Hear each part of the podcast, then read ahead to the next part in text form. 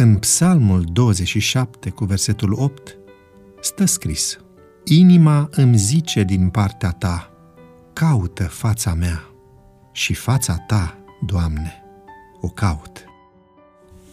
Jonathan Edwards, 1703-1758,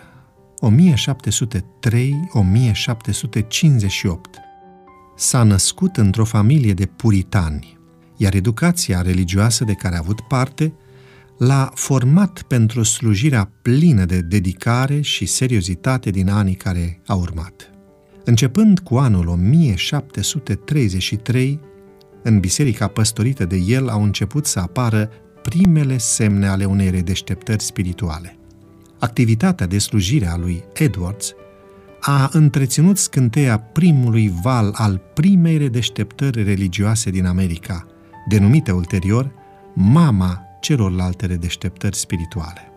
Libertatea de exprimare a ideilor religioase a fost însoțită și de interpretări tendențioase a Sfintelor Scripturi și de vorbitori care ar fi limitat efectele bune ale redeșteptării spirituale.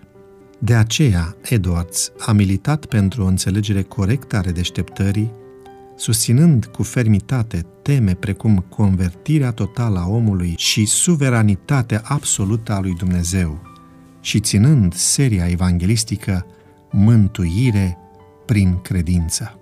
S-a remarcat printre vorbitorii contemporani lui datorită predicilor sale bine documentate și ancorate în Biblie, dar, din păcate, și prin interpretări fanteziste ale Scripturii.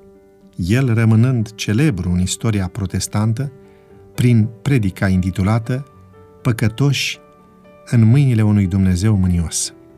Edwards considera că orice predicator ar trebui să petreacă timp îndelungat în studiu – acest sfat este reflectat de cele 13 ore pe care el însuși le petrecea zilnic în studiul aprofundat al Scripturilor. Trăirile spirituale au cunoscut intensități deosebite în viața acestui tânăr, care la doar 18-19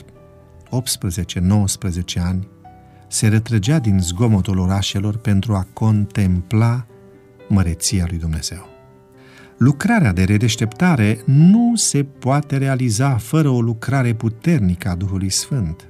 De aceea, orice tânăr care simte că este de datoria lui să trezească biserica din somn și crede că este condus de Dumnezeu, ar trebui să studieze zilnic Sfintele Scripturi. Roagă-te lui Dumnezeu să facă din tine și din credincioșii din biserica ta oameni ai Scripturii. Dacă în biserica ta nu există o grupă de studiu biblic pentru tineri, sugerează comitetului să înființeze una.